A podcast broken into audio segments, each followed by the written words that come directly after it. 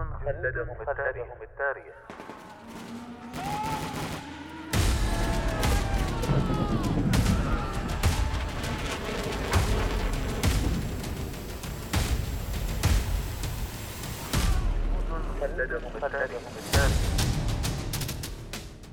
كم يفخر التاريخ العسكري برجال كتبوا سيرهم في سجلاته بحروف من الجهد والتضحية والعطاء. فبقت أسماؤهم خالدة باقية مثالا لمعنى الجندية التي دبت خطواتها كل شبر من أرض الوطن. جنود خلدهم التاريخ. برنامج أسبوعي نتعرف من خلاله على الجنود الذين ضحوا بحياتهم من أجل أوطانهم. يعده الدكتور هلال بن سعيد الحجري. ويقدمه المقدم الركن. محمد بن سعيد المشيخي.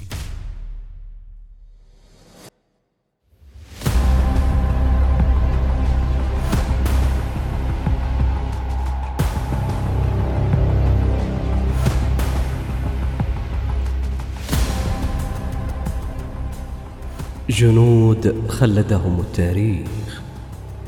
جيمس دوهان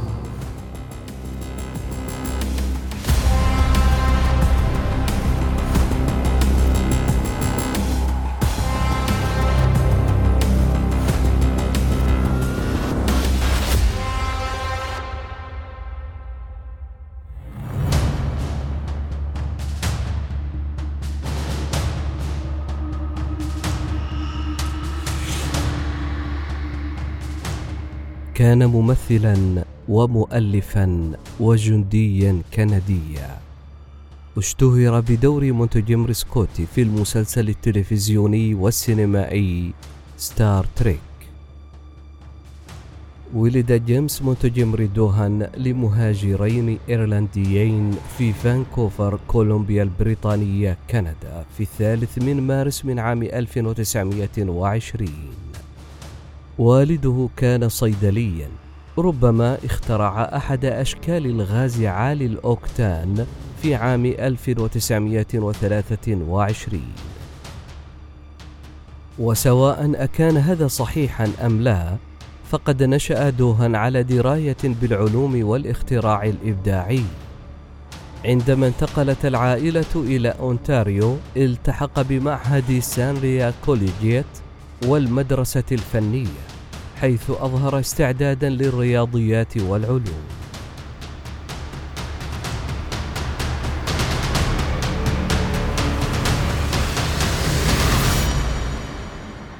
في عام 1938 انضم دوهان إلى الفيلق رقم 102 التابع لقوات كادت الملكية الكندية. في العام التالي التحق بالبطارية الميدانية الرابعة عشرة ميدلاند من فرقة المشاة الكندية الثانية. قام دوهان بعمل جيد لدرجة أنه رقي إلى رتبة ملازم مفوض في فوج المدفعية الميدانية الرابع عشر من فرقة المشاة الكندية الثالثة. وفي عام 1940 أرسل إلى إنجلترا للتدريب. تقدم سريعا في تدريبه العسكري حتى انضم إلى غزو الحلفاء في نورماندي بفرنسا في اليوم السادس من شهر يونيو من عام 1944 حيث تم تخصيص جزء من شواطئ نورماندي لكل من البريطانيين والأمريكيين والكنديين لهجماتهم البرمائية. خصص شاطئ جونو للكنديين وهو الاسم الرمزي للمنطقة من قرية كورسولز وصولا إلى سان أوبن سورمير وكانت مهمة كتيبة دوهان هي تأمين طريق كاين بايو والاستيلاء على مطار كاربيكيه غرب كاين.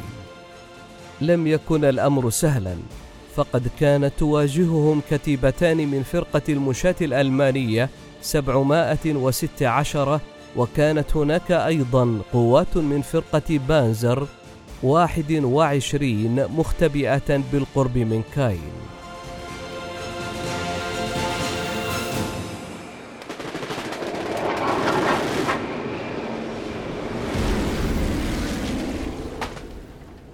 في الليلة التي سبقت الهجوم قصفت طائرات الحلفاء المواقع الألمانية.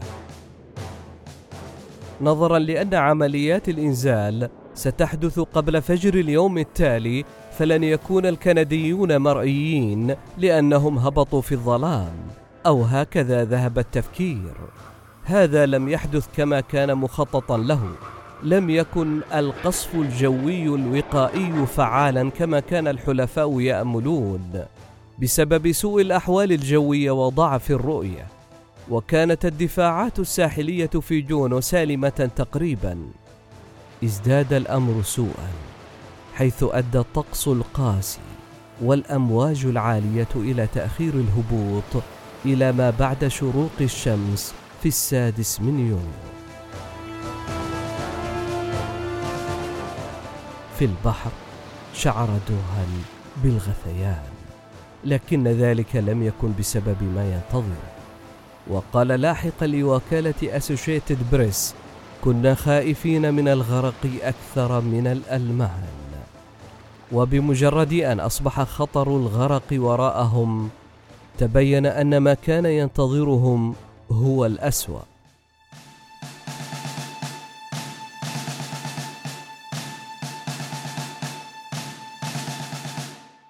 وصل الكنديون إلى شاطئ جونو في الساعة السابعة وخمس وثلاثين دقيقة صباحا.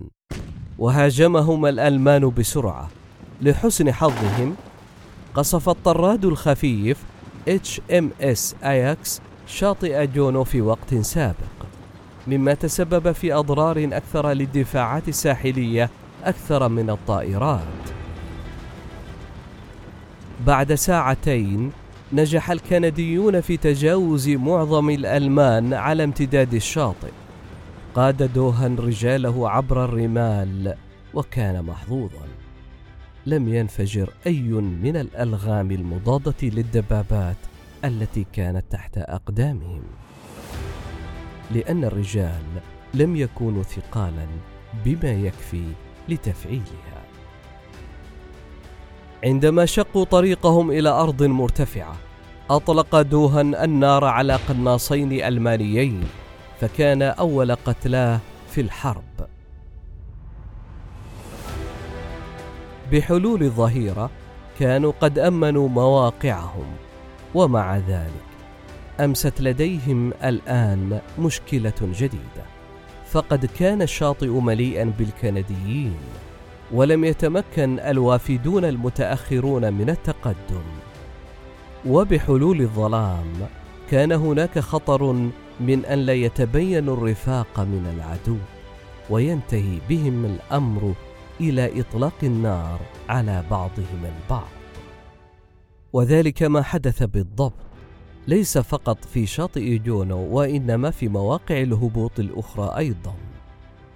في حوالي الساعة الحادية عشرة وعشرين دقيقة من ذلك المساء أنهى دوهان سيجارة وربت على علبة السجائر الفضية التي احتفظ بها في جيب صدره وقد أعطاها له أخوه تعويذة حظ سعيد.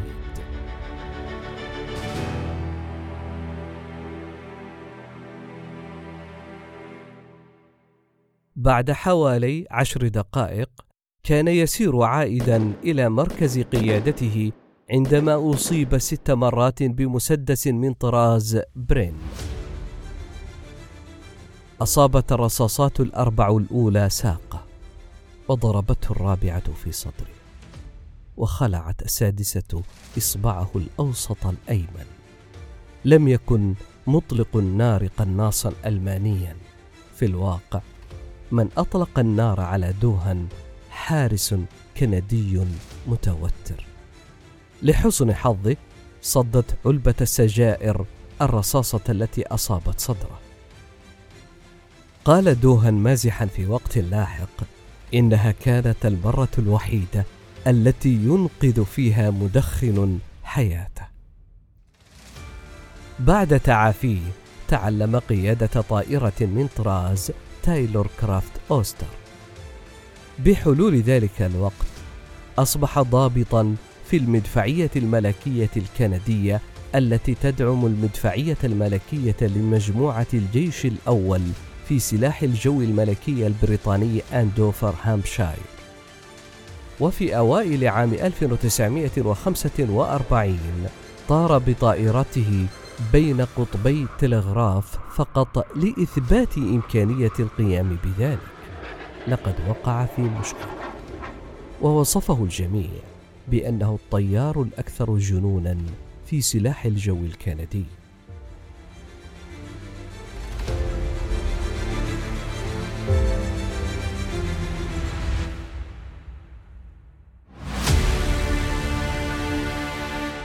بعد الحرب عاد إلى كندا وعند سماعه لبعض الأعمال الدرامية الإذاعية اعتقد أنه يمكنه القيام بعمل أفضل من الممثلين الإذاعيين.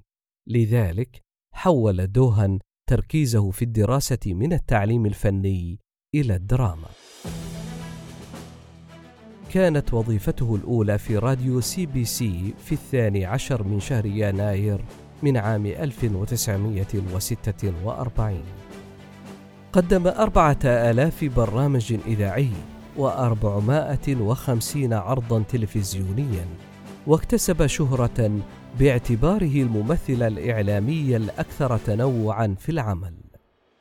وفي عام 1965 حصل على مكانة في تاريخ السينما عندما مثل دور مونتجيمري سكوتي الشخصية الخيالية في سلسلة الخيال العلمي ستار تريك بالإضافة إلى أنه لعب دور كبير المهندسين في السلسلة السينمائية الخيالية المركبة الفضائية. لقد ألهمت مآثر دوهان بصفته كبير المهندسين في سلسلة المركبة الفضائية العديد من الطلاب لمتابعة مهنهم في مجال الهندسة. لهذا السبب منحته مدرسة ميلوكي للهندسة درجة فخرية في الهندسة. تم تخليد دوهان بنجمة في ممشى المشاهير في هوليود في الحادي والثلاثين من شهر أغسطس من عام 2004 على الرغم من اعتلال صحته كان حاضرا في الحفل والذي كان آخر ظهور علني له.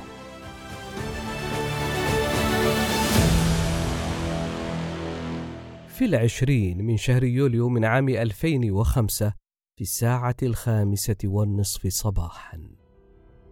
توفي دوهان في منزله في ريدموند واشنطن بسبب مضاعفات التليف الرئوي والذي يعتقد أنه ناتج عن التعرض لمواد ضارة خلال الحرب العالمية الثانية.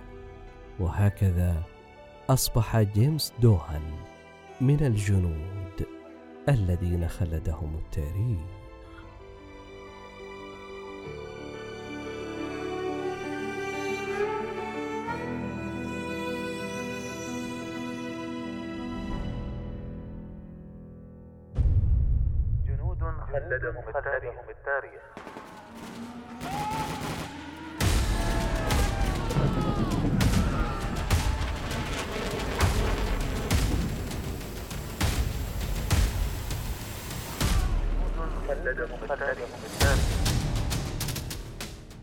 كم يفخر التاريخ العسكري برجال كتبوا سيرهم في سجلاته بحروف من الجهد والتضحية والعطاء فبقت أسماؤهم خالدة باقية مثالا لمعنى الجندية التي دبت خطواتها كل شبر من أرض الوطن. جنود خلدهم التاريخ. برنامج أسبوعي نتعرف من خلاله على الجنود الذين ضحوا بحياتهم من أجل أوطانهم. يعده الدكتور هلال بن سعيد الحجري. ويقدمه المقدم الركن محمد بن سعيد المشيخي.